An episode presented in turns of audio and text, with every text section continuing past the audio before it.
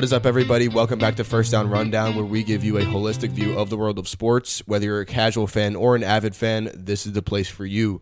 We're your two hosts. I'm Hayden Vozar. He's Matt Vozar. Today is Saturday, January 6th. It's been a little bit since we've been on the pod. I think it's been a couple weeks. Our last episode was, I think, December 21st, so right before Christmas.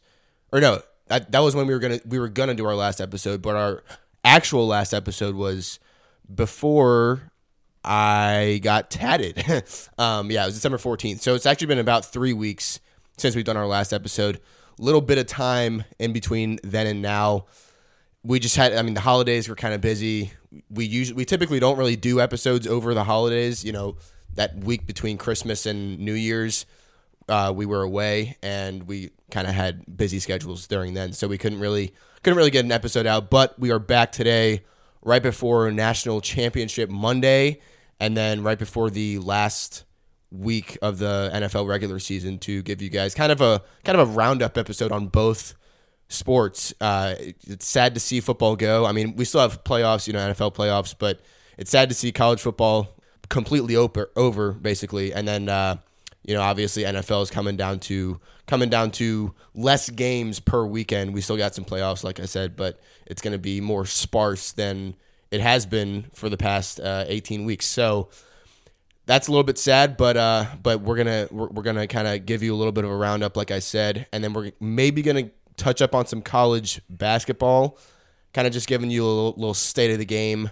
uh, at, at the end here. But maybe again, it's it's kind of still tentative. We're gonna make that decision during the episode while we're talking about college football. We're gonna see where we're at in terms of time, and then we're gonna kind of assess if we can fit college basketball in. But I've got Matt on the other end here. He is, we are in person. Our last few episodes, well, I, I guess really our last episode was in person. And it, this one will be in person. And then if we do another one right before I go back to school, that one will be in person as well. So hopefully, maybe another in person episode in between now and when I go back to school around mid January. But yes, Matt is sitting right next to me. Matt, how are you? Yeah, I mean, so the goal is to first of all, both of us probably sound terrible. We we're kind of yeah. we're kind of coming off of yes. a, a flu like type of type of deal. But we're Michael Jordan. We're playing through the flu. Uh, That's right. So, well, actually, we're kind of both getting over it now, which yeah. is why we actually have a voice to be able to talk. But we still kind of sound sound bad. I, I get so congested. It's horrible. Anyway, um, yeah, the, the the plan was to kind of just. I mean, again, today's a Saturday, and for us recording it, you know, obviously by the time most of you are listening to this, it's going to be during the week of pretty much essentially after the national championship for college and kind of during the week uh, leading up to the first round of the NFL playoffs. And so, but as we're sitting here right now, none of this has happened. Like week 18 in the NFL still has to happen. We don't know who's making the playoffs, and then the college football national championship still has to be played as well. So for kind of for us sitting here right now, that's kind of why. With the, the goal of this episode is kind of just wrap up the seasons, as Hayden said, kind of you know, kind of kind of review what has happened in, in both the NFL and college football, kind of, you know, big general topics to end the year. Like, you know, like Hayden said, we did an episode kind of three weeks ago talking about the kind of the state of the game. Now it's kind of just like, hey, here's what we had, here's a conclusion, you know, semi. And then next week, kind of in the middle of the week, we'll be able to kind of have an episode going over the national championship in college football, right? What we noticed, you know, what the storylines are coming out of that. Because thankfully, we will have a new national champion. Uh, I mean, in Michigan won like you know 65 years ago or whatever. But essentially, there's no SEC champion that's going to be uh, in the mix here, which I think is probably the biggest deal and for either one of these schools is going to win the college football championship. It's going to be um, it, it's going to be pretty you know insane for that for that program. So we'll be able to kind of go over that, you know, the effects of that, and then obviously going into next year and kind of the you know the um, the, the, the the way that these conferences are going to look going forward and all that. Like we'll get into that too in the end of this episode, talking about Florida State a little bit, uh, and then obviously kind of previewing the NFL playoffs is, is kind of our goal for next week to kind of get back on track with where we're at with the seasons.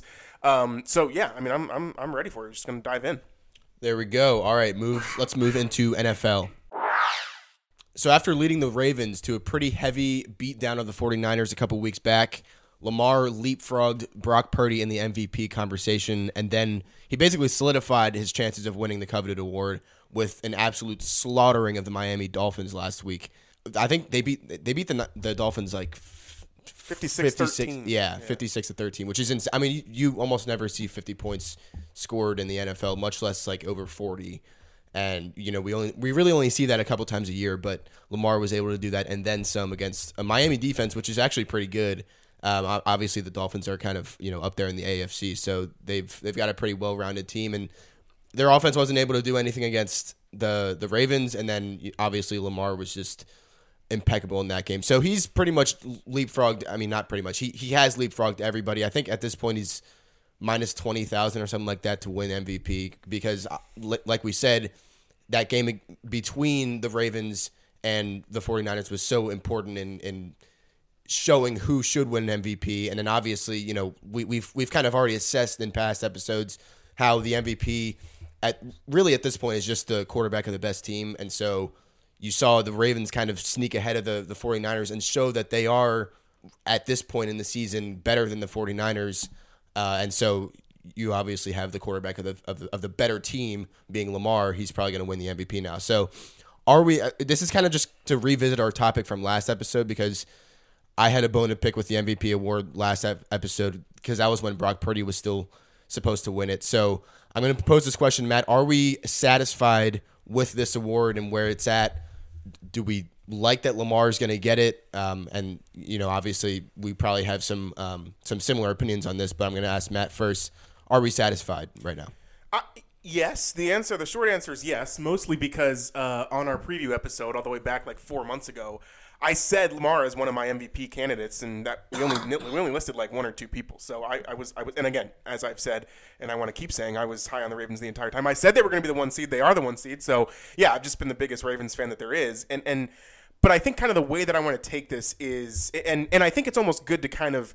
If you haven't listened to our last last episode, please go do that. I said said it was about three weeks ago when this was kind of the, the the hot topic within the NFL, you know, kind of narrative was you know, is is Brock Purdy a worthy MVP can worthy MVP winner essentially? Because at that point he was favored. I mean, it was like he was like minus three hundred, minus four hundred to win the MVP, and that was because that was kind of in that middle of you know the 49ers whatever eight game win streak they were blowing everybody out you know the, the cowboys and the eagle like all the good teams that the 49ers play they just they just boat raced everybody and brock purdy hadn't had a you know a a, a, negative game, you know, kind of to his name yet. Even going back to last year, right? I mean, the guy had only lost like one game, uh, or I think in his starts he was like you know fourteen and one or something like that. So it, that's kind of what we went over was like you know there there there is a case for other people to be in the MVP discussion, but I think the problem that we kept running into was the fact that like there are other people worthy of the MVP, but the fact of the matter is the MVP always goes to these quarterbacks, right? Is essentially the quarterback of the best team, or at least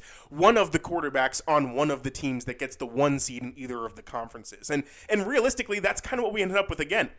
Where, you know, the 49ers and the Ravens are each of, you know, they're they're each the one seeds in their respective conferences, and they're kind of quarter the quarterbacks of those teams were the you know were the two guys that were kind of up for debate and, and and we even discussed this on the podcast and in talking about this was basically like you know right is Brock Purdy worthy of being the MVP, right? You know, you have Christian McCaffrey, you have Trent Williams, you have a, a great defense, you know, you have Deebo Samuel, like all these kind of weapons around him where it's like, you know, th- there's there's an argument to be made that you know he is very much a system quarterback. Now, there's a lot that you can kind of present to Brock Purdy's side of being that you know he ex- he expertly runs that system, right? I mean, there, there's nobody like you know they've had quarterback like kind of in you know in the interim after Jimmy G, like they had other quarterbacks, and Nick Mullens was you know not that great. You know, he he was kind of just as as, as much as he's been with the Vikings this year. Um, they had a couple other I think starting quarterbacks. We saw Sam Darnold for a little bit. He didn't look that great. So you know, there, there's there's been a lot of other guys kind of that that that have been able to kind of come into this Kyle Shanahan system and not be as good as Brock Purdy has been. And you even look at the passing stats. Like, um, I think the I think the EPA stat was like the difference between Brock Purdy and, and, the second place person, which I think now is Lamar. And again, after these few last few games, Lamar has has, has kind of closed the gap there. But at the point that we were talking about this, when everybody was kind of you know hating on Brock Purdy, was you know the difference in EPA between him and the second place person, which I think was Lamar at that point, was bigger than the difference between Lamar and second and like the 15th place guy in the league, right? Like halfway through the league. So it's essentially like Brock Purdy is double as good as, as an average starting quarterback when it comes to expected points added per drive on a, on a you know on a, on a per play basis. So like that kind of stuff, and like he has, I think the the the, the second most passing yards in the league or, or something like that. He has, the, I think, he has the most passing touchdowns. So even statistically, like Brock Purdy has been absolutely killing it, and and an, average starting quarterback wouldn't be able to produce as well as he is, and and so there's definitely I think some shine that be that that still deserves to go to Brock Purdy. But then again, too, it's his second year in the league. He was the last pick in the draft. I think he will he will have plenty of time. And again, the 49ers are going to be consistently good as long as they can guys basically just you know continue to pay Trent Williams and, and Nick Bosa. So like, and I think that'll happen. So I think that he'll get his shine. There's also a, a, very good potential that the 49ers win the Super Bowl, right? So it's like if you ask Brock Purdy, hey, would you rather have an NFL MVP or a Super Bowl ring? You know, anybody in the world would say Super Bowl ring 100 times out of 100. So, you know, that that's kind of I think to kind of sum up like it's it's we did end up with the game, essentially, the 49ers and Ravens on Christmas Day for essentially the winner of that game, the quarterback of the winning team would, would go on to win the MVP, and that's exactly what happened. Now, it just so happened that during that game, Lamar looked like the MVP of the league, and Brock Purdy threw four interceptions, right? So it was like it was it was extremely, you know, it, there, there was there was one extreme or the other uh, being played by both of those quarterbacks in that game, which kind of made it so easy for Lamar to be the pick. Oh, and then by the way, as Hayden mentioned, you had the Dolphins game a week later for the Ravens, where you know, right, they they put up 56, and and it's like it, look, it looks easy for them, right? So the MVP went to the right person, right? In my mind, and and I even said it before the season because I thought that he had the potential to do this. He also, you know, he he won the MVP also in 2019, so is going to be a second MVP. The interesting part is, and, and we'll get and we'll talk about this, you know, a lot next week, is kind of going into the playoffs. Is like, you know, great. You know, the stats are amazing. He he is he is the most electric player in football. Um, and he has been the best player this year, and he's only played. I think this is his fifth year, and he's won two MVPs, two out of five MVPs. I think Patrick Mahomes has done the, the same thing, right? Two out of five years, he won the MVP. So the only difference is though Patrick Mahomes already has two Super Bowls, and, and that's kind of been the, the the nagging part about this you know Lamar narrative is that he hasn't had that playoff success. Right? They had the one seed two years ago. The year after he won the MVP, you know, they, they rest everybody in week 18. They have the bye week. They go into the game against the Titans and they get their doors blown off at home. And, and so, kind of, I think the, the you know, what, what's going to have to be talked about now is the fact that, great, he won the MVP. He deserved it. You know, it, it was an amazing season.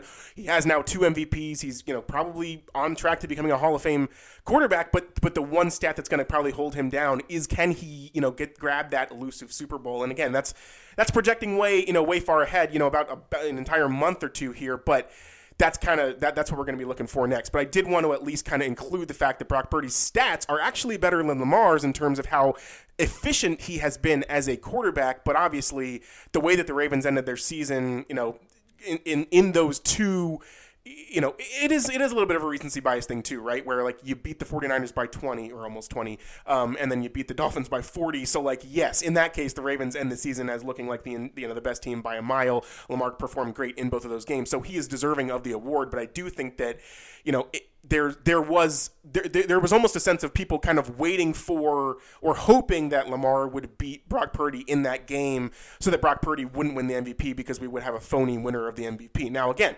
yes, I understand. Like you know, Brock Purdy has more weapons at his disposal than Lamar. I get all of that in the, in the discussion, but I'm just saying that in terms of the efficiency of the offense and how Brock Purdy is running that offense, I think he's doing a lot a lot better job than most quarterbacks would be able to in this league, and I think that's probably going to be borne out during the playoffs as we see for the 49ers probably you know going on a pretty big run here.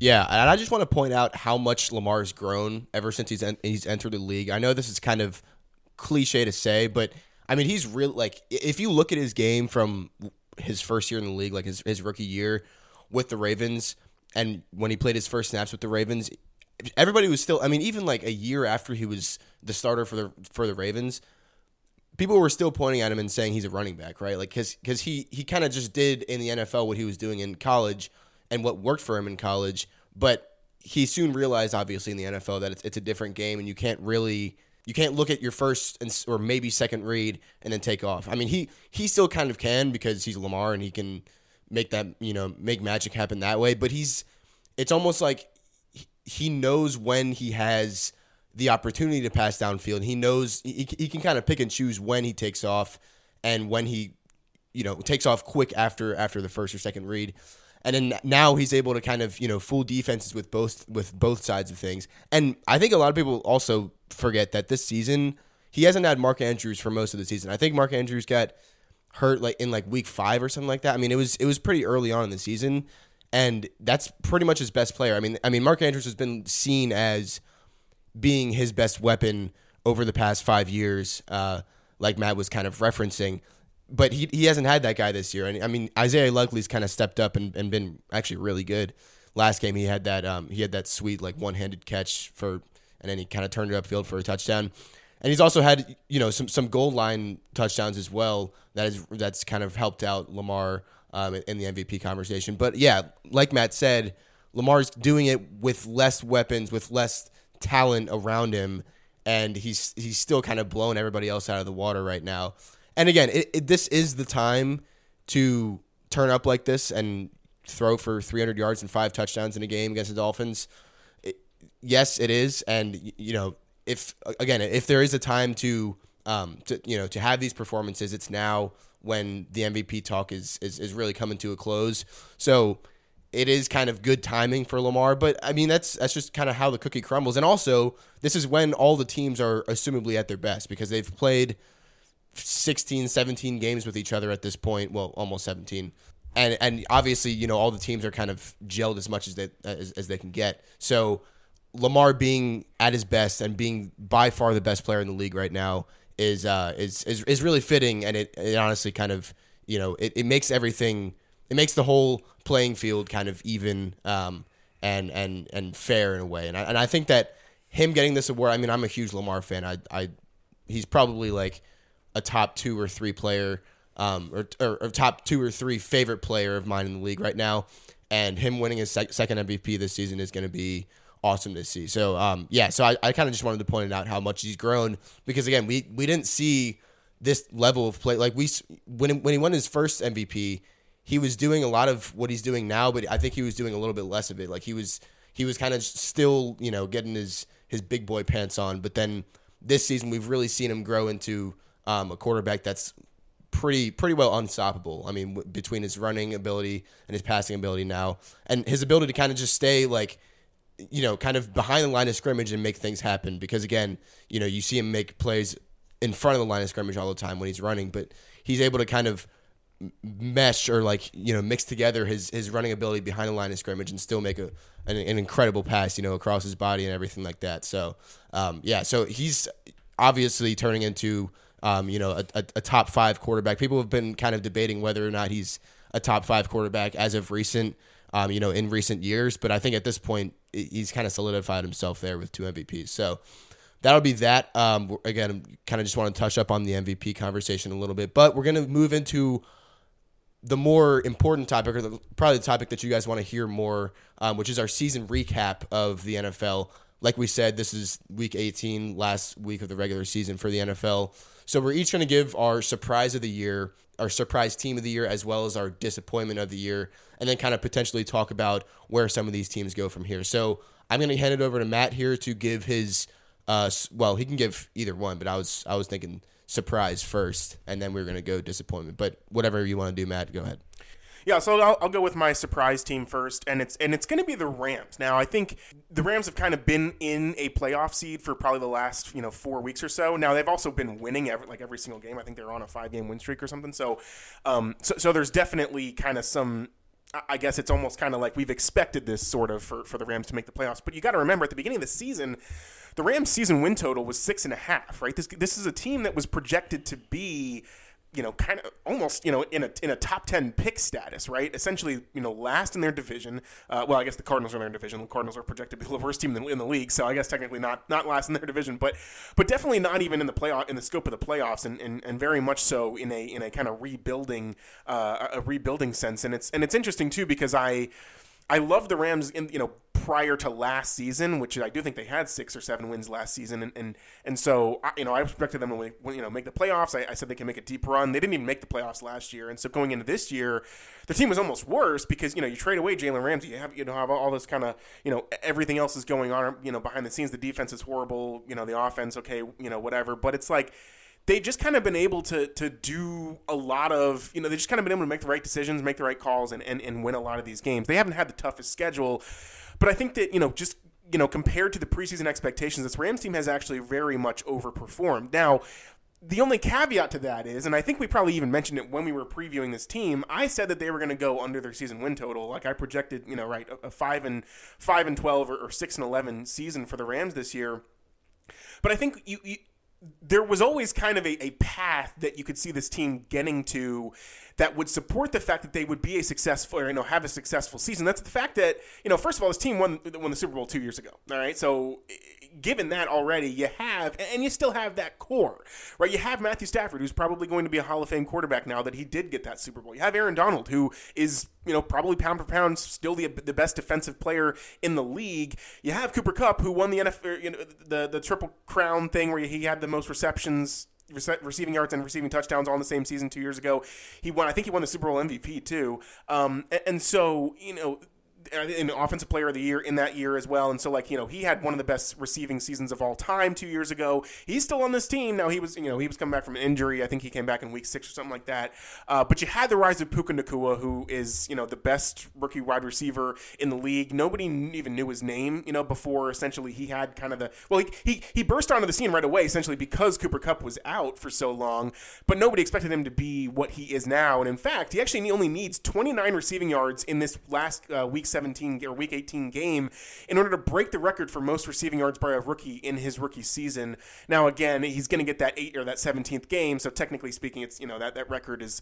I mean, all these records are going to eventually be broken because of the you know the, the extra game that they added a few years ago. So you know, technically, you know, he, he fell 20, 29 yards short or 26 yards short or whatever uh, of that record in 16 games, which is what the other record was set at. But still, the fact that it, you know a guy named Puka Nacua coming into the league from BYU and he's like 25 and he's an old receiver and he's you know okay he can move pretty good. Um, the fact that he was able to even come close to this record in the first place suggests that nobody expected this in the first in any way and and then you know how how great he actually ended up being was I think a really cool story but to me the biggest part of and so that to kind of sum up what I was saying essentially is like that's a pretty good offense still, right? And and you have you know you also have Kyren Williams who came on and, and nobody's really expecting him to be Hayden. Where did Kyren Williams go to college? Uh, Notre Dame. There you go. All righty, got exactly. him first try. But um, but even still, I mean, right? We weren't expecting Kyren Williams to go to be great, and it's almost funny because he was great in the beginning of the season. Rams got some wins. He was on IR for I think five or six weeks. The Rams were seemed like they had lost it all. He comes back, and I think they've won six games straight. And so, honestly, to, to if anything, Kyren Williams is the one who has been kind of the, the the tale of the story in terms of like you know when he's playing, the offense does, or the Rams really when he's playing, the Rams are performing really well, and then when he's out, they're they're not. So, um, so so the the story to me though, I think is on the defensive end, right? And and that was kind of the big thing where two years ago when they won the Super Bowl, you had you know, yeah, obviously you had you had um, Aaron Donald, but you had Jalen Ramsey, you had Michael Floyd, you had um, I'm forgetting the other guy's name. Bobby Wagner. Like all these, so all these guys, and there were other defensive backs in there who have been traded away since. They traded away pretty much everyone on their defensive end besides Aaron Donald. They're out there with like two rookie cornerbacks and I think two rookie safeties as well. They got hurt during the year too, so they're a little bit banged up. But still, this defense has been able to absolutely overcome any expectations that we thought. And the defensive coordinator is a guy named Raheem Morris. Now he was the defensive coordinator for the Falcons back a few years ago, not like during the Falcons Super Bowl run, but kind of kind of in and around that time when they were kind of coming off of Matt Ryan, but they were still in contention because Raheem Morris is a really good defensive coordinator. Now, when the Falcons had fired Dan Quinn and before they had hired Arthur Smith, Raheem Morris was hired to be the interim head coach of the Falcons, and it was actually really funny because he almost led them, I think, to a division title or something like that. It was, it was, it was, I think, you know, four or five years ago at this point. But but it was kind of one of those things where it was like this kind of random guy that everybody thought the Falcons were going to quit, and he almost led them to a division title as being the interim coach. And then essentially right after uh, Brandon Staley was hired away from the because Brandon Staley was the defensive coordinator when he had all that talent with the Rams. He was hired away to be the, the, the Chargers head coach, and we see how that has worked out as he's not even the Chargers head coach anymore. Um, and Raheem Morris was hired away from the Falcons to be Brandon Staley's replacement with LA under Sean McVay and the Rams. And so technically and this is kind of hard for even me to consider or remember, is the fact that Raheem Morris was actually defensive coordinator when the Rams won the Super Bowl. It wasn't Brandon Staley. I always think that, oh, Brandon Staley got the head coaching job at the Chargers because he was so good as defensive defensive coordinator when the Rams won the Super Bowl. It was actually the opposite. Brandon Staley left the, the year before, and Raheem Morris was the one who was def- who was coordinating that defense that won the Super Bowl for the Rams. The difference is Brandon Staley got the head coaching job for the Chargers because of how good his defense was with the Rams, but he had all those players. Right now, Raheem Morris had those players as well when they, when they won the Super Bowl. And so, yeah, it's essentially you're working with the same craft there. But we saw what what what Brandon Staley did with his Chargers defense, which still has a lot of stars and has a lot of you know they're paying a lot of guys a lot of money on defense. They still couldn't play like anything. Whereas Raheem Morris won a Super Bowl with that defense that was stacked two years ago. They traded away their entire defense this past offseason, and he's still performing well with these guys who are just walk-ons basically off the street. Uh, you know, who, who are not regular NFL talent. Their you know their their their backups are even worse, right? So I think that's probably the key to the Rams season has been this defensive effort combined with the fact that obviously on offense you still have pretty much that core that won the Super Bowl two years ago. Defensively, you don't have any of that core that won the Super Bowl two years ago, but Raheem Morris was still able to kind of pull everyone together. So that's my surprise of the NFL season so far.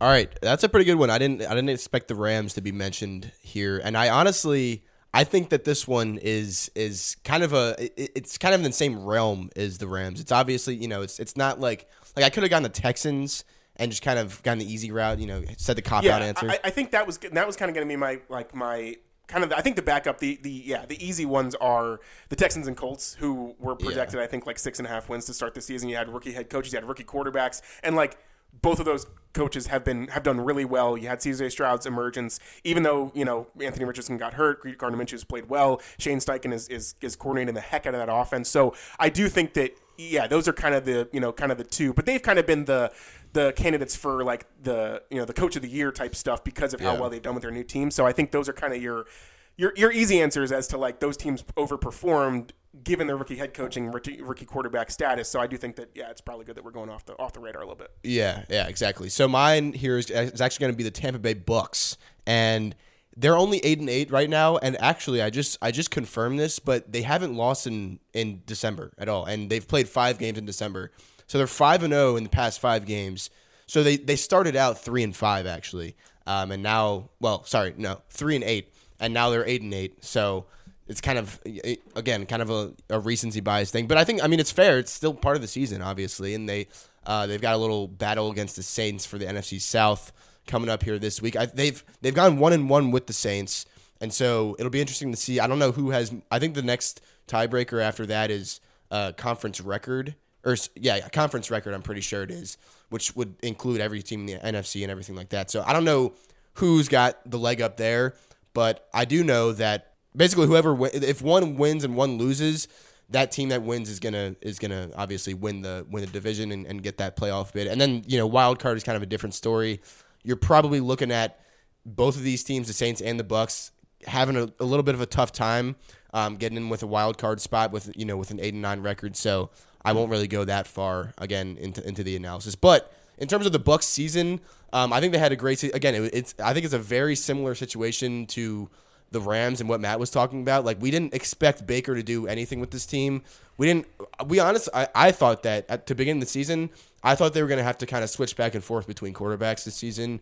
The Bucks were. I didn't think that Baker was going to be the answer here. Yeah, it was. A, it was a. It was a quarterback battle in, in training. Yeah. It was like, is Kyle Trask going to start over Baker yeah. Mayfield? Yeah, and you haven't heard his name since. So, um, you know, Baker's really taking control of that offense. And then Rachaad White is another guy that, like, I think it's his second year in the league, and he had. Where did he go to college, Hayden? Oh, I don't there know. This. Arizona State. Okay. Well, wow, Sun Devils. Um, yes, but Rachaad White. I mean, he's had an incredible season this season, and nobody's really talking about him either because I I think that the Bucks have kind of gotten forgotten uh, in in all aspects of football talk at this point because they were so forgotten to begin the season. They were projected six and a half wins. They're up to eight now. Like I said, most of those have come in December and as of recent, but they've still kind of crushed that total. And if they're able to win this week and, and go to nine and eight, that's a, you know that's a pretty big triumph there for them. So I was really happy with this Bucks team. Um, obviously, this team has been kind of wishy washy ever since uh, Tom Brady retired, and and really ever since their Super Bowl win over the Chiefs. But this season kind of proved that they've got something going there. Uh, their defense is still pretty decent. I mean, they've still got you know that linebacking core. I think with uh, Devin White and Lavonte David, and then they had um, I think Antoine Winfield Jr. was one of the best safeties in the league this year. So I, I actually I think he yeah he was like he was snubbed from the Pro Bowl or something like that. Like he was you know he was he he was one of those guys that deserved to get into the Pro Bowl and he wasn't invited. Um, and so that was pretty, you know, that, that's pretty disappointing to see. But again, I think it's just a that's probably another result of the Bucks being left out of all conversations at this point in the season, even though they're on a five game win streak here in December. So really proud of the Bucks this year. Like I said, um, I'm I was pretty. I mean, I was down on them. I probably went under their um, their season win total to begin with at six and a half. So that's part of the reason why they're they're my surprise of the season here. Uh, but it'll it'll kind of be interesting to see where they go after this season because again they've got a great running back as you know as, as I've mentioned in in Rachaad White.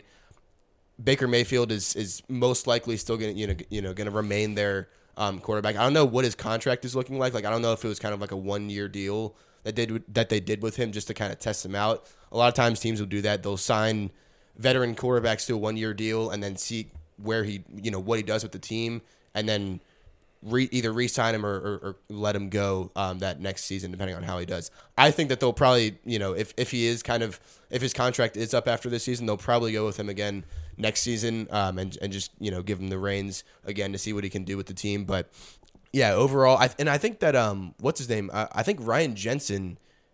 I don't I don't know if I'm just thinking of another time, but I'm pretty sure Ryan Jensen got hurt at the beginning of the season in training camp or something like that.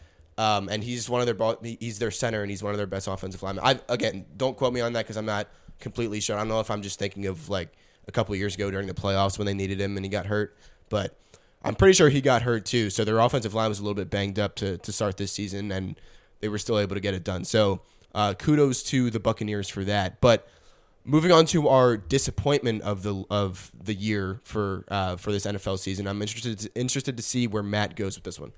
Well, uh, real quick, I do want to give Hayden a little bit of credit. I think you said that you went under on the Bucks. I remember it. I, I know I went under on the Bucks. I was like, they're going to be horrible. I'm pretty sure that you you took a flyer on them a little bit. I, I remember you mentioning points in the offseason, which I think kind of and that's what rang true is, and and it's actually extremely similar to to the Rams, where it's like the core of this team that won the Super Bowl four years ago was still there. You had Mike, yeah. you had a great receiving core: Mike Evans, Chris Godwin, um, and then and then the core of the defense, as you mentioned, the linebacking core: Jamel Dean in the back in the in the, uh, in the defensive backfield, Vita Vea, right defensive tackle. So uh, that team was still there, and I think that that's kind of what Hayden said is like as, as long as you get you know competent quarterback play out of Baker Mayfield, which he's proven to be able to do in the past then you know they won't be horrible, right? They might not win the division or whatever, but here they are with a chance to to win the division. Especially, I guess the, the, the funny part is, as Hayden mentioned, right? If we were if we had talked about this halfway through the season, the Bucks were three and eight, and you'd be like, yeah. yep, then I, I would have been like, yep, I was right, like I called it, but right, they just kind of went on a roll here, uh, and and and really have a chance to win the division. Now, will they make any type of noise in the playoffs? Probably not. Even though they're going to host a playoff game, they're probably going to be playing the Eagles, and well, I guess for how the Eagles have looked recently, that actually might be a more of a game than we think it is. But at the same time realistically, whoever wins that division is, is not going to go far in the playoffs because that is a really, really soft and, and really bad division overall. Yeah. I'm going to actually stay in that division for my disappointment of the season, which is going to be the Panthers. Now, it's going to sound like a, a cop out, but I want to make it more of a big picture thing here, which is the fact that, and then again, go back to the season win total thing. The Bucks season win total was six and a half, right? Over under six and a half. The Panthers season win total going into the season was seven and a half.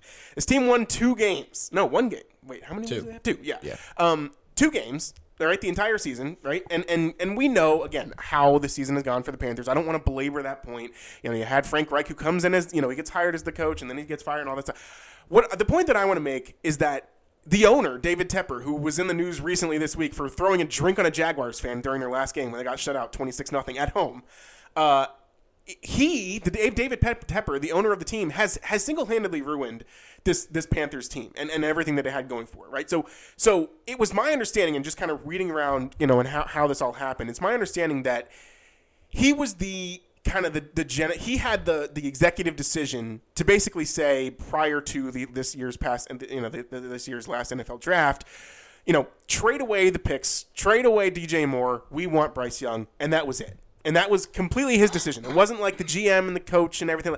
He he wanted Bryce Young. He hired Frank Reich, who was kind of the quarterback whisperer behind you know Carson Wentz's rise to fame in Philly before he tore his ACL and was scared to play football ever since. Ironically enough, Carson Wentz is starting for the Rams this week against the 49ers. But wow, yeah.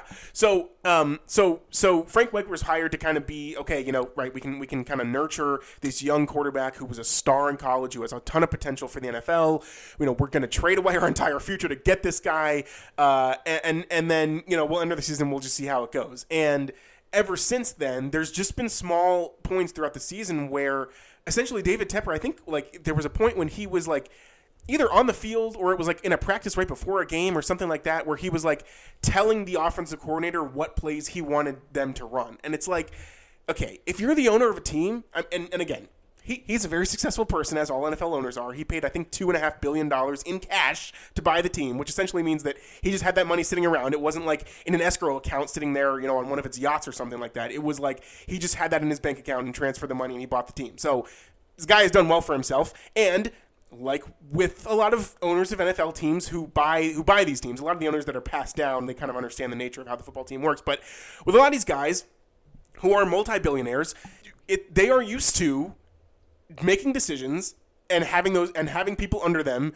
execute those decisions and those decisions going well. And in business, that works because clearly, you know, they they've made it to the point where they are, you know, they are making these billions of dollars, and so the decisions that they make are successful, and that way they can tell the people what they want to do, and, and, and that's executed, you know, by design. Whereas a football team is a lot different, but as a businessman who's made billions of dollars, I think they it's hard for them to separate themselves from the fact that like it's not football. Yes, football is a business, but in terms of like trading away your entire future to draft a player who might not be that good, or you know, going on the sideline and telling your your your coaches that you want to see an RPO over you know over a, a five step drop back pass, like that's the type of stuff that like is not going to have any success whatsoever with a football team because there you hire coaches to call the plays. And so if you hire Frank Reich to come in and nurture Bryce Young as an as a young NFL star, then and then you tell him to not run the plays that he wants to run, like like it's just it's, it's all messed up. So that's why I, I see the Panthers as a disappointment. And the fact of the matter is, they were they have the worst record in the league. They earned the number one pick but oh, by the way, they traded away that pick in their trade up to the first the first pick overall in last year's draft. And so the Bears, despite having you know potentially an eight and nine record in the regular season, the Bears are going to have the Panthers' first round pick, first overall pick of next year's draft. Uh, the Panthers also have no wide receivers because they traded. Away, oh, by the way, they also traded away DJ Moore to the Bears in that in that uh, in that trade as well. Their offensive line is in shambles. Their defense is actually kind of good and, and the defensive coordinator Ejiro Evero, he, he was kind of the mastermind behind the the defense the Broncos had last year. Uh, that essentially ended up quitting on the team because the offense was so bad with Russell Wilson. Uh, he, the guy's pretty just the guy just must be must must have some sort of curse on him because wherever he goes, it's just offensive tumultuous situations uh, that end up being really bad.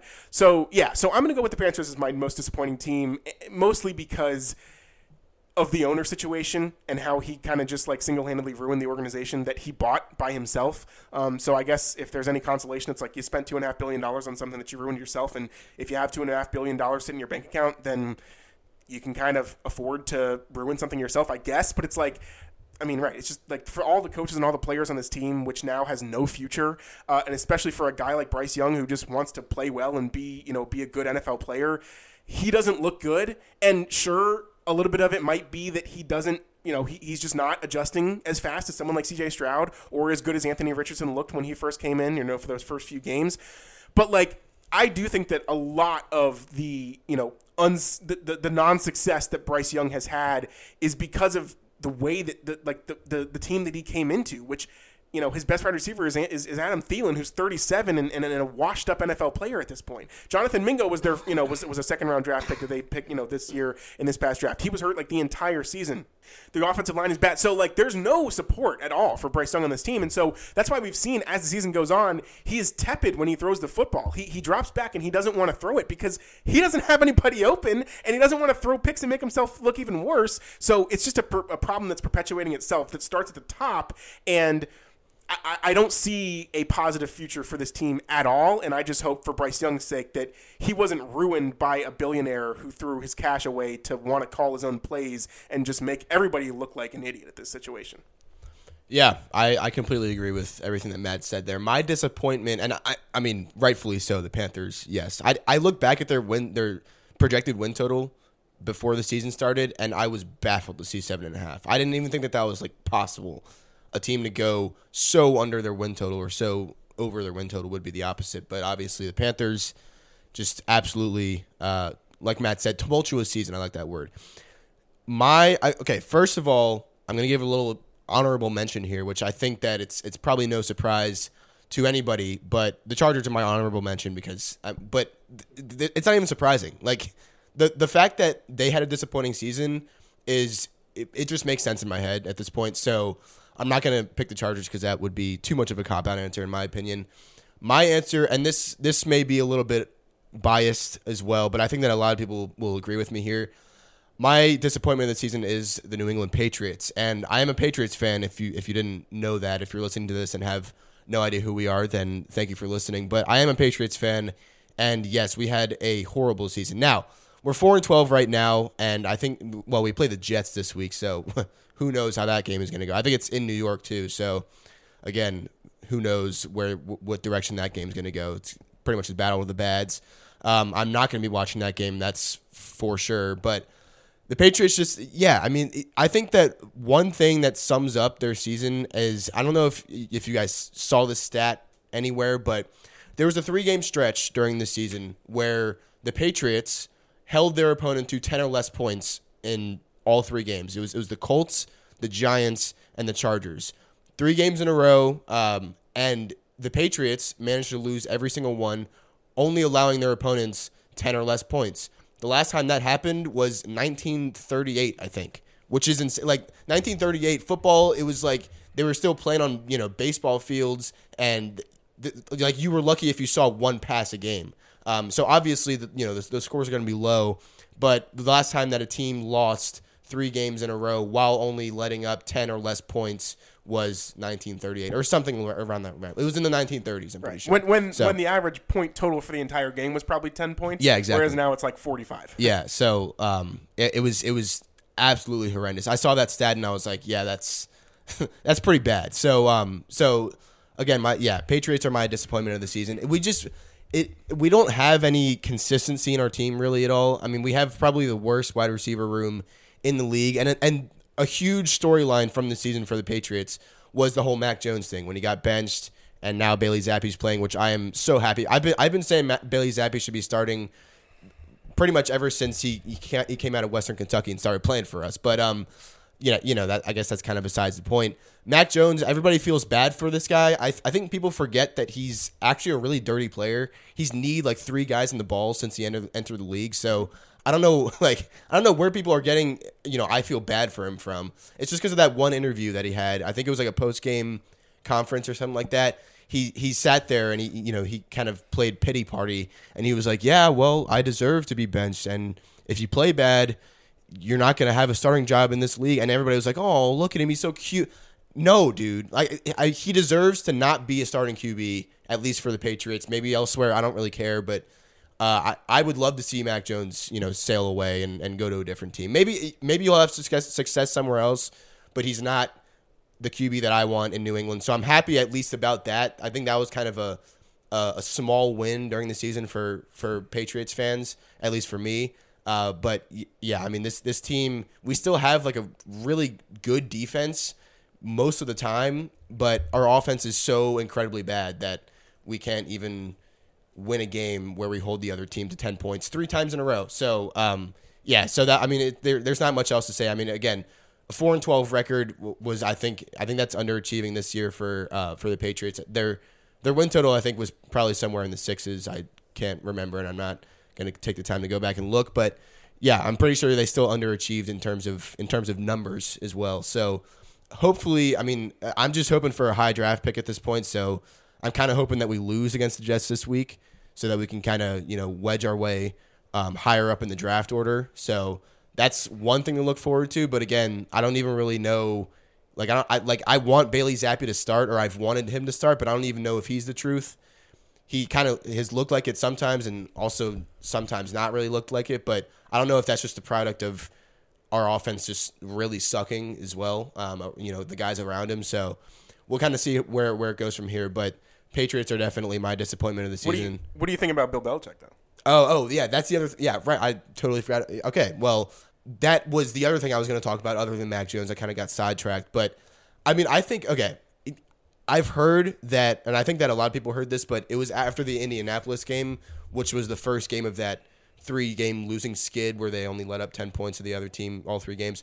After the Indianapolis game, I, I, I read a report saying that apparently they came to Bill Belichick or they, they implied to him, they basically made it known as much as possible without like directly calling him to, calling him into the office and firing him that they were going to fire him after the season ended.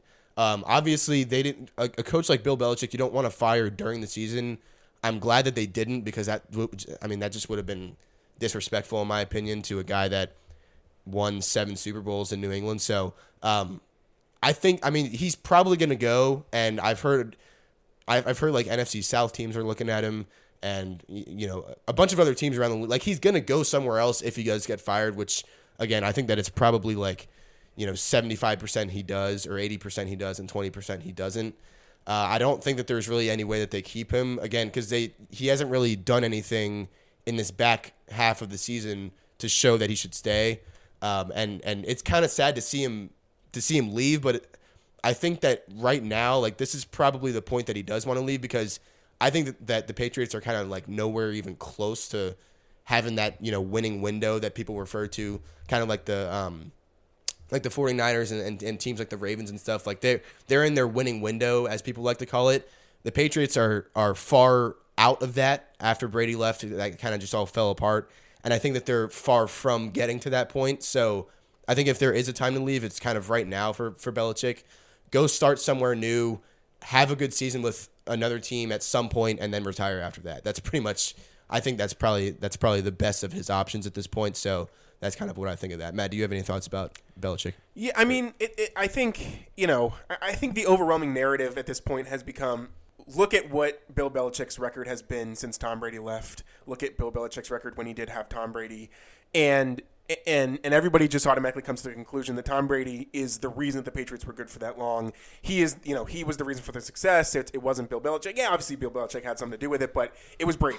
And you know that was compounded by the fact that you know the first year that Brady leaves and goes to the Bucks, they win a Super Bowl as well, right? So it's like yeah. everything that could have gone wrong, or I guess anything that could be disputed or used as a dispute for that argument, is now proved wrong just because of the way that things happened after they split up uh, to begin with. But like you still see the defense having success, and I think that's always been Bill Belichick's best, you know, the best aspect of his coaching is his defense is is is being able to identify what your opposing team does best and take it away. That's always been Bill Belichick's you know the best thing about him. And and and and when you just say that phrase, you know, identify a team's strength and and and, and take it away, you're essentially always talking about the offensive side of the ball, right? Identify what the team does offensively that makes them successful, use it against them, take it away. They can't do anything, right? I mean, I mean, the, the perfect example of this was a Super Bowl against the Rams, I think five years ago or, or something like that, where you had the Rams. That was the best offense, that, I think, in the history of the NFL in terms of like total points scored and expect, you know, total yards and, and everything like that. When when Sean McVay was, you know, Jared Goff was the quarterback of all people. Todd yeah. Gurley had one of the best seasons of all time, and they scored three points in the Super Bowl. Okay, and the Patriots scored 13, but they still won that Super Bowl by double digits. They were underdog, and so all that stuff. And, and I think that you know the yes, Tom Brady's best quarterback of all time, probably best NFL players of all time. Like not going to take that away from him, and you know should be regarded as you know I, I would say at least equal, if not more, of kind of the you know, the, the better part of kind of the, the Brady Belichick relationship. But I do think that without Bill Belichick, Tom Brady would definitely not have as many Super Bowls as he has right now. Potentially not any. And and, and I think that you know he was the reason the offense was always so, so successful, and he was able to do it without you know, I mean, he had, you know, there, there were star. He had Randy Moss, he had Rob Gronkowski, he had, you know, Wes Welker, he had Julian Edelman. But I do think to some extent he made those guys into the players that they were. Not Randy Moss, that guy was was an absolute alien, and and Rob, Rob Gronkowski too. But um, but I think that you know.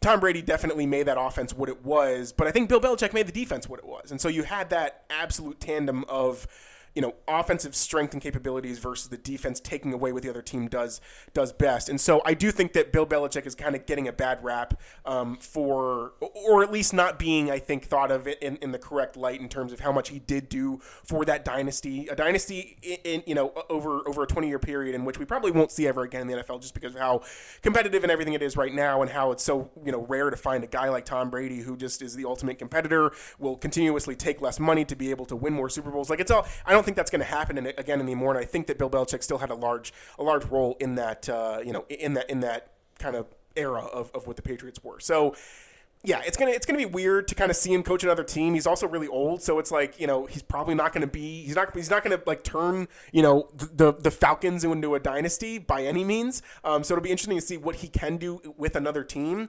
Uh, but I do want to you know give, give our guy some props because I don't think he I don't think he's he's getting the fair he's getting he's not getting as fair of a trade as I think as he deserves. Yeah, that's uh, that's a fair argument, and I, I kind of like that that balancing of the argument there. From again, I I mean I don't feel like I said anything bad about Bill Belichick. I think that I mean no, again, it's just that's that's just like in in in what I've read and heard. That's yeah. how the argument is going. Yeah, and I could sing his praises for days. I mean, I could I could make a whole entire podcast about him and and talk about how great he's been. But yeah, I think that Matt really summed it up well with with what he's good at and where the Patriots are at right now. I think it's just kind of it's it's it's just not really going to work out. And I think that you know just because he's won a bunch of Super Bowls, like everybody has to kind of go at some point. And if he's not going to go by himself because he's not going to do that anytime soon, I don't really think if if he's not given the opportunity, you kind of have to fire a guy like him. So it it, it kind of sucks to see that, and it's a little bit counter. It seems a little bit counterintuitive, but it's a business at the end of the day. You got you gotta you gotta move on from people at some point. So um, it is what it is. All right, moving on to college football here. So trouble in paradise. Florida State recently demanded that they want to leave the ACC and assumably go to either the new Big Ten or the new SEC. But the only problem is that they would be facing a $572 million buyout from the ACC in order to do in order to leave the ACC. And yes, that's a real number. Yes, it's actually insane how much money goes into this stuff. So let's let's break this down first on rundown style. I'm I'm going to give the reins to Matt here to kind of talk about, you know, a little bit of background and then we're to ask some questions regarding, you know, will this take sh- will this take shape in the near future? Will other teams follow suit? And is Florida State just getting royally screwed in every way possible at this point? hence the uh, you know them getting left out of the college football playoff, which we've talked about. I think we talked about last episode. So we're not going to talk about that really at all. I mean, it may be a you know it may come into the into the conversation or into the um, yeah the material here today, but it's not going to be the the the butt of the argument. So again, Florida State trying to leave the ACC. It's it's been kind of the, the, the big news other than bowl games and the national championship as of recent, as of late. So where you know how how did this come about, Matt? Where are we kind of standing with this? And then uh, well, I, maybe I can talk about where we where we stand with um with, with with how it's going and maybe when this might take shape. But Matt, give us a little bit of background. Yeah, I mean, I could I could talk about this for an hour straight. Yeah. and and, and no problem. Yeah. But gonna gonna try to go as quickly as possible. The the way that conferences make their money is essentially they sign a contract with uh, a TV network or multiple TV networks, whatever it may be and it's a contract. So it's you know this TV network, ESPN, for example. Well, ESPN is the sole, I think, provider of, of ACC content and their football games and whatever. The ACC broadcast pays the conference a certain amount of money each year for a certain amount of years to be able to broadcast all of that conference's games, right? Or some of them are, or you know, whatever percentage or, or whatever. So what the ACC did was, and I think this was in 2017 or something, um, 2018 maybe something like that uh, the ACC signed a deal with ESPN, essentially saying that you know, right, essentially what I just said, right? The, the, you know, the, the, ACC or the uh, ESPN can can broadcast the ACC games um, for I don't know the exact specific amount of money. I think it was I think it was. It's like I, I guess I, I, don't even know. I, I don't know. I think, Some, it's, I think it's like thirty million. Thirty million a year, yeah, yeah something like that. that. That sounds right. Like that, yeah. um, over, and this is the key: sixteen years. Okay, you'll notice this past summer the Big Ten signed a new contract with with with I think CBS and Fox. So again, it's kind of split. Um, but either way, in, in totality, the Big Ten is being paid two billion dollars over again key eight years. So you'll notice right there that's that's the biggest red flag is the fact that now again that you know over time you know college football has, has gotten so much more popular they make so much more money. So yes you know if the ACC signed their deal you know six years ago obviously you know the amount per year is going to be is going to be is going to increase every single year. Essentially like you know like like housing like it's just, it's always going to be more than it was the previous year. Got it. Okay cool the only problem is right is, is the amount of time, and so and once you're signing the contract, you're locked into that contract legally, and that's where this all kind of starts to to to to come into play when when you're talking about the legal sense of it. So the only problem is the ACC and, and Florida State, and, and, well, realistically, anyone in college football couldn't have imagined how big college football was going to grow in such a short time span to where it is right now. I mean, I actually I heard a stat the other day that the Army Navy game, which again, it's a standalone game on a standalone week. The it's it's the in between week from the last regular last week of the regular season to conference championship week, so it does kind of have its own aura around it, but I mean, really, how many how many people in our audience are going out of their way to watch Army Navy? The Army Navy game makes more money for their well, I mean, they're with CBS, but overall it makes more money than most of the NBA Finals games. I mean, if it's an NBA Finals game seven, then sure, but it's like that's the that's the that's what we're talking about here, right? Is a, a college football game that ab- means absolutely nothing to you know the the the overall landscape of who wins the championship, who even gets the championship, whatever you know, any bowl game like it doesn't that has no bearing on anything. It's just two armed forces schools playing against each other makes more money than the championship of the of, of, of an entire professional sport. And this is we're talking about college football okay? So that's a, a, good example of the amount of money and how much this has grown over the course of time even in the last five or six years since the acc signed this deal with espn so that's the basis and the foundation of all of this. The second part all right, is the fact that, as I just said, you think about the, the amount of money where, okay, you know, as Hayden said, $30 million, uh, you know, the ACC I think has like 14 teams. I don't know the exact breakdown of all of it, but, but essentially, right. You get $30 million, you get 15 teams. Each team makes about, what, two, two well, no, no, no, no, no. It would be no. Each team is is making thirty something million. Okay, that's that's, right. that's what I. Yes. yeah, that's what I. Yes, you got it. You got it. Yeah, yeah. Good, good. So that makes sense. Okay, thirty million dollars a year, and that's that's per year, and that's the the individual school and that's to use on whatever they want and, and, and, whatever. But now if we go to the Big Ten, who just made you know two billion dollars for what I think they'll have now, I think they'll have like twenty teams or you know it's something close to that or yeah. whatever. But there's like and sixteen it, total, and it breaks down to about like seventy million for each school in the Big Ten. So it's so it's like almost it's basically double what exactly. the ACC is getting. Yes, thank you, Hayden. That was a lot shorter than, than, than I said it, but thank you for, okay. for yeah. So there you go, right there. It, it, just right now, this year, every Big Ten school is making more, making double of what every ACC school does. And the the craziest part about all of this is that the Big Ten is going to renew their contract before the S, the ACC renews their next, next contract. So that's the craziest part is the fact that the Big Ten schools are already making, and the SEC already did this, I think, a couple years ago. But either way, this is just good to kind of use these two examples. The Big Ten is already making double. Every school in the Big Ten is already making double of what every school in the ACC does, and likely it's going to only double by the time the Big Ten contract is up too, because we have the 12 team playoff, because you know just football in general is, is, so much more popular.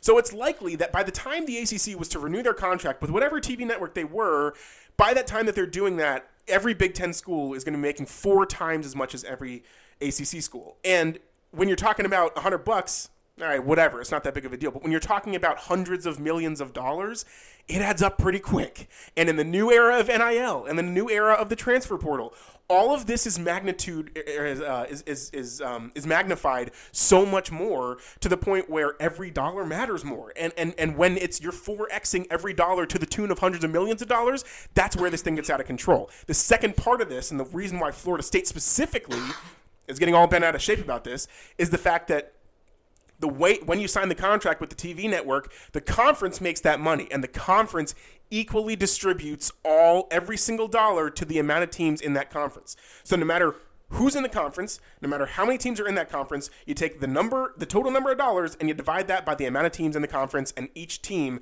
gets that specific amount of money.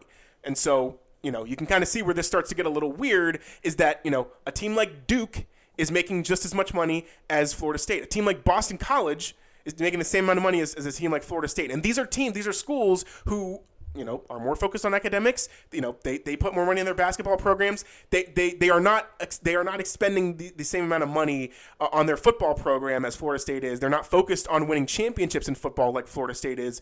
And to kind of add on to that a lot of the reason why their ACC is still relevant is because of basically Florida State and Clemson because those are the only football teams that are even close to becoming championship level football teams in this day and age of college football. And realistically, it might even that might go by the wayside now that we have kind of the SEC and the Big Ten that are that are now you know being expanded. So the argument, and, and so that's where I think a kind of a, a, a, casual college football fan who hears that Florida State is suing the suing the NCAA is like, well, what, what, why does Florida State have to stick up their butt? Like, you know, what's going on, and, and why do they choose to be so special?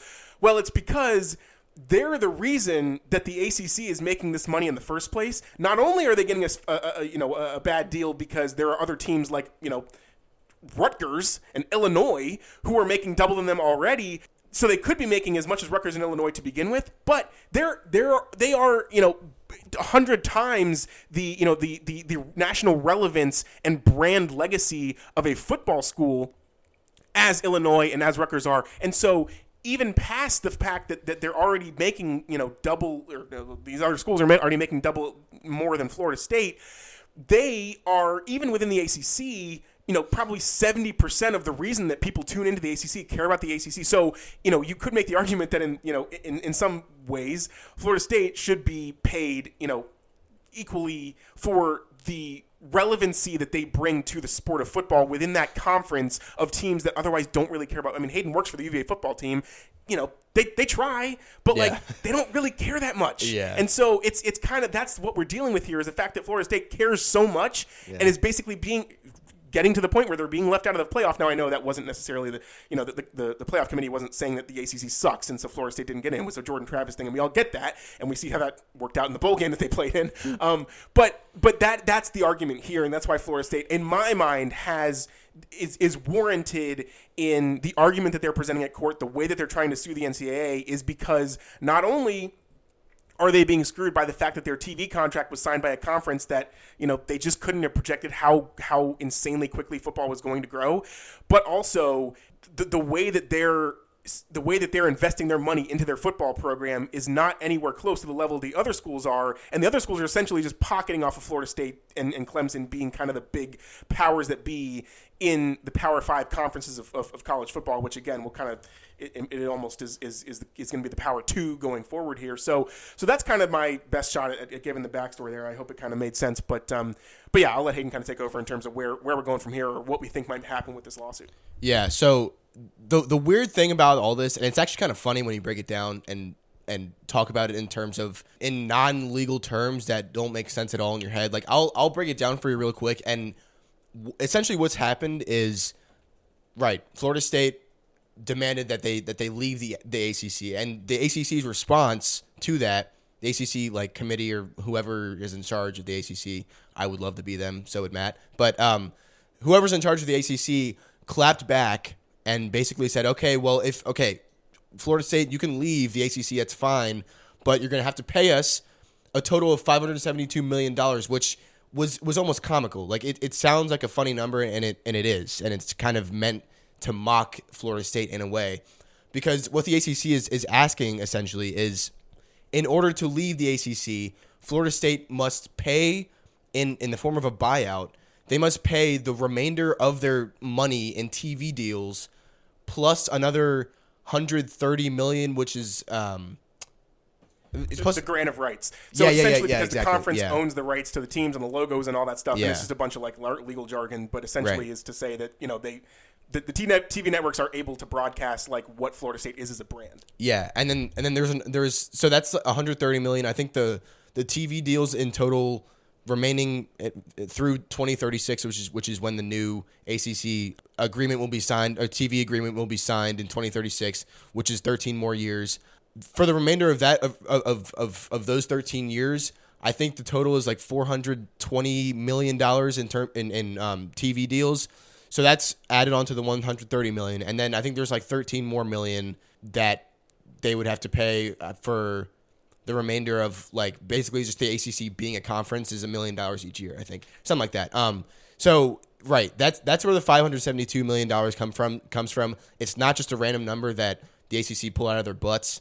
It actually is a it actually is a number that's calculated, but again, it sounds like a funny number. It's, you know, over half a billion dollars that we're talking about for one school that one school is going to pay or is, is expected to pay. And so essentially, the, um, Florida State is now suing the ACC saying, well, okay, that, that number's ridiculous.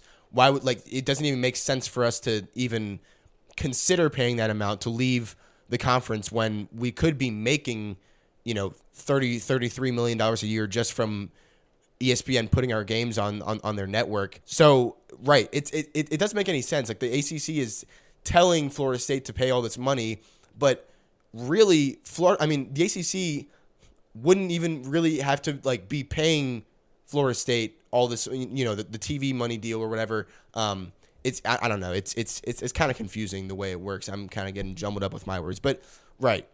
The it boils down to Florida State asking to leave the ACC basically suing them for 572 million dollars for leaving, and then now Florida State is suing the ACC and saying, okay, well that number's stupid. It's like, and then and the ACC, the ACC is basically like clapping back, saying, well, you don't have the right to break the contract in the first place, so all this is stupid anyway. So it's like, I mean, it's it's kind of at a stalemate right now, and like it's not really going anywhere. And you can imagine it's just a bunch of rich guys that don't really do much in a room arguing with each other. But like, I mean, it, that that's that's what college football has come to, and it's crazy that again we're talking about more than half a billion dollars, which that is like I said, that is a real number that is calculated in some way. But like personally, I don't think it's gonna happen. Like, there's no way Florida State coughs up 572 million dollars out of nowhere. Like that's not. I don't think. That, I don't think that's really like plausible or, or possible. Um, so I think that. I mean, at least for the time being, even if it does happen, this isn't going to happen until like at least 2025. I think so. Yeah. Or 2026 even. So um, yeah. So I mean, we're not going to see anything happen tomorrow, and we're not going to see anything happen like in the next year. Really, um, it might it might kind of develop or it might fizzle out. Like it, it might just kind of totally go away. Like these things sometimes do that where it's really really big news for a couple weeks and then all of a sudden people kind of just like forget about it and everybody's like, "Oh, remember when Florida State was going to move out of the ACC? Yeah, that never happened. Let's just wait until 20, 2036 and keep on making the same amount of money that, you know, that that Boston College is making." But um, yeah, that's that's kind of where where we're at in terms of like the the agreement and who's suing who and why they're suing each other. It's it's all pretty comical when when, when you really think about it. Yeah, and, and I think you know a couple things here too um, to add on. The, the first being what's probably going to happen, and as and as Hayden said, yes, like that amount of money is impossible to pay. I think what's probably going to happen is is the legal process is going to take you know at least a year and a half, probably two years before yeah. anything gets decided. And, and when it but when it does end up getting decided, it's probably going to be some sort of reduced number essentially saying like, okay, in that 500 whatever million dollars that you know they're, they're 572 million that they're supposed to pay, or that is the kind of the cost right now, maybe cut in half, maybe three fourths, like whatever it is, it'll probably be some sort of reduced number. Florida State's probably going to be able to come up with that somehow. Um, they've even talked about getting like investment banks and like private equity funds from it. Like it's insane. Like the fact that like actual like publicly traded companies on the stock market are going to start investing in college football, like it's ridiculous. So that's a, that's an option that's being thrown out there again. Who knows? None of this is decided until they actually figure out how much money they're going to need uh, to, to, to make this happen. But I think the interesting part about this is the fact that like when it is decided, like what, right, Hayden, kind of like Hayden said, like what is it, are they going to do it? Like what's going to happen? The interesting, I think, almost kind of parallel or the example that's happening right now is with Washington and Oregon, and and specifically Washington and Oregon because they're the premier teams in the in the Pac-12, premier teams that are moving to the Big Ten.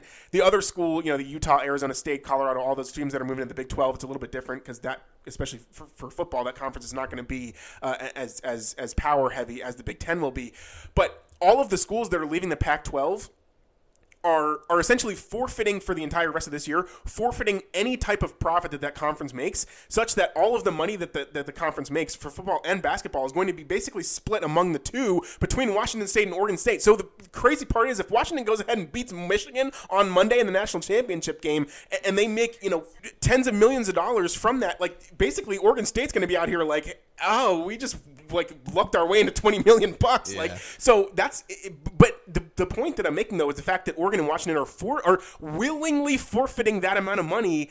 And I think there I think there there's there's something too where the fact that like because the Big Ten just signed the TV deal this past year, like they're not making any money from it in the first like few years or something to where like essentially the the the, the Oregon and Washington are still gonna be making the same amount of money that they were from the Pac-12 or maybe nothing I think at all um, in the first few years that they're there because but they know that it's so worth it to be in the Big 12 or the Big 10 long term because of how much money they can make exponentially over time that it's more worth it to leave the, the Pac-12 now make no money but be in the Big 10 long term to make that you know to make the money long term than it is to be you know in the Pac-12 right now and whatever happens happens. Even the fact that right Washington has one of the best football teams and can potentially win a national championship this year. So Florida State is is, is I think that's a that's a good example going forward to where Florida State yes uh, Oregon and Washington didn't have to pay any money to leave the conference to get in the Big Ten, but they are forfeiting a ton of money in future years to still be in that conference. So it's essentially the same thing that Florida State would be doing where you know, whenever the Big Ten goes to sign a new revenue deal or, or uh, you know, TV network deal,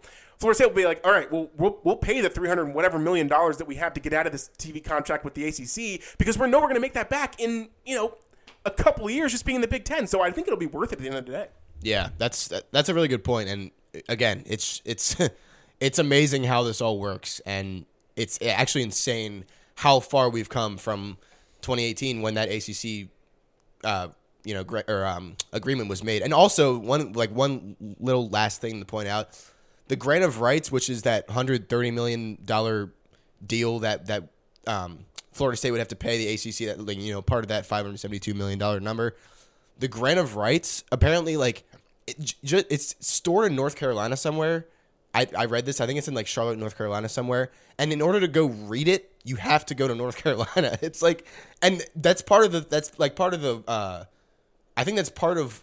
It's a huge part of like what the Florida State would use to sue the ACC basically. So like, I don't know. I don't know what's happening, but I think that the Florida State president or whoever's in charge of of this legal process for Florida State they would have to go to North Carolina to read the grant the the grant of rights and then essentially like build an argument based off of what they read and and and kind of sue that way. It's it's it's actually insane all this stuff that goes into it. But yeah, that's kind of another funny tidbit that like you have to go to the grant of rights, which is in North Carolina randomly.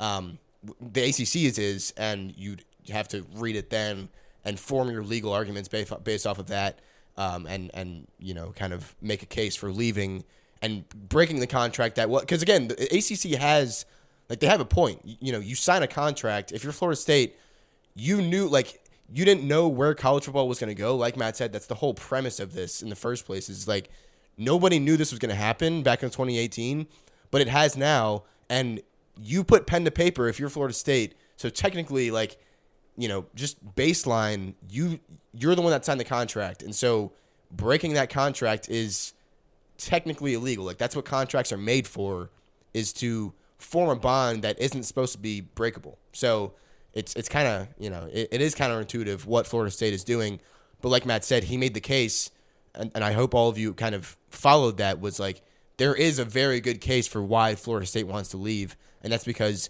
they're making the same amount of as as any as every other bad ACC team, but Florida State is bringing in so much more money than all the other bad ACC teams. So um, that's again that's it's kind of just a, a way to round up this topic because we are kind of getting to our um, our stopping point here, which I I think that we can literally give like a sentence for our championship game prediction real quick because I think it's it's only right to do so. I mean, it's it's the college football national championship. So again, Michigan versus Washington final game.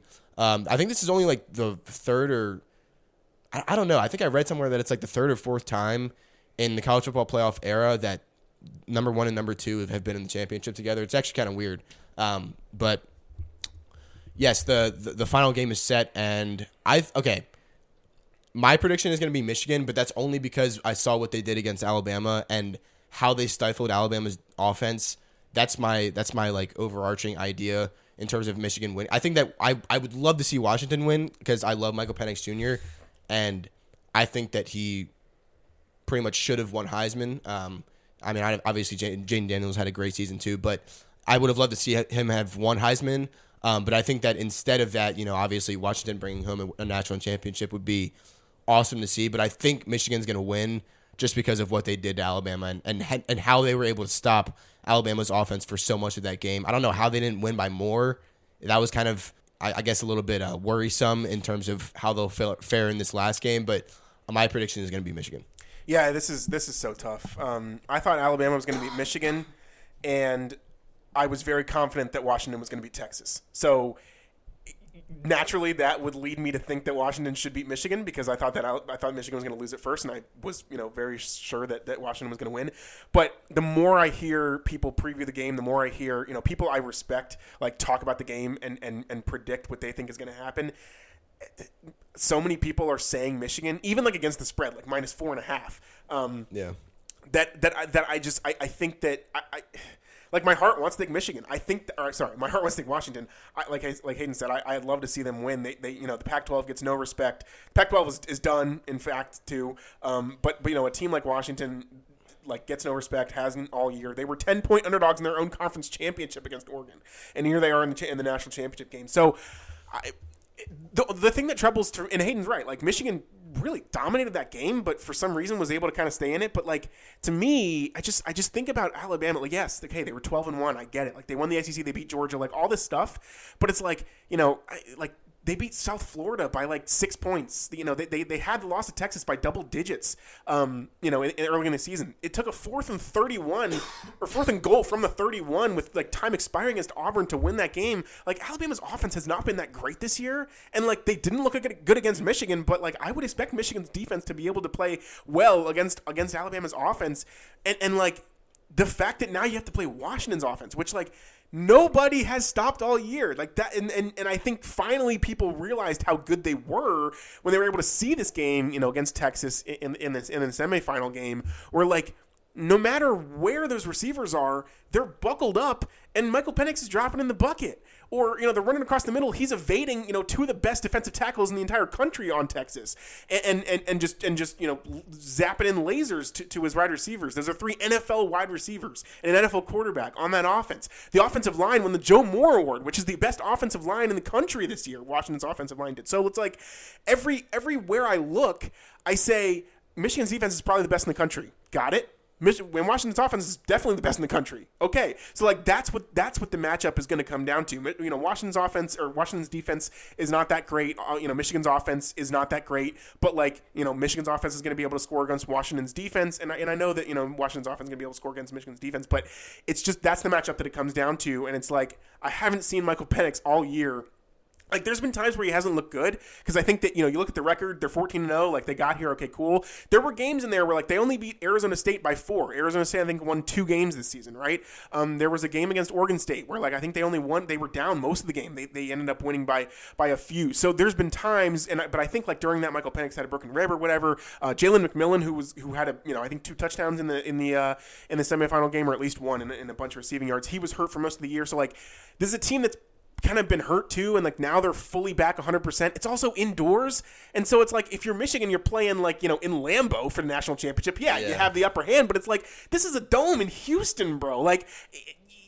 these receivers from Washington are going to be like they're going to be running down the field like it's nobody's tomorrow, and it's like if you, this that is the uh, you know epitome of an advantage for a Washington offense that is built to play in a dome. So it just I, I, feel like every everything everything I think leads me to think that Washington should win this game, but like the point spread isn't moving. There's no money coming in on Michigan, right? All, all the all the analysts I listen to, you know, they're all they're all betting on uh, on, on Michigan. So I, mean, I don't. Uh, well, you know what? Whatever. I'll just say that I, I want I want I, I'm going to say Washington wins screw it. I, right. I, I want to go along with the crowd because, but I'm not. A, I'm not a. I'm not a sheep hater. I'm not a follower. Yeah, that's right. I'm a leader. I make yeah. my. I'm, I'm, an independent thinker. Yeah. So uh, yeah, all the analysis I just provided for the last five minutes, I, I said Washington was better, and then I'm going to change my pick to Michigan. No, give me Washington. All right, there you go. We got a little little deviation from the norm there. Um, but yes, that wraps up the episode for today. Was a great one being back um, after you know a, a little little hiatus again after our episode where we said that we were going to make an episode every week for the rest of December and January. So there you go. Uh, yes, hopefully we will be back um, maybe sometime next weekend or late next week, whatever, uh, for a one more episode before I go back to school, and then I will be back at school, and hopefully I'm gonna say it now, and I'm gonna say it again next episode to try to uh, will myself into well, try to speak it into existence that I won't have too much work this semester again so that I can actually do the podcast during the semester.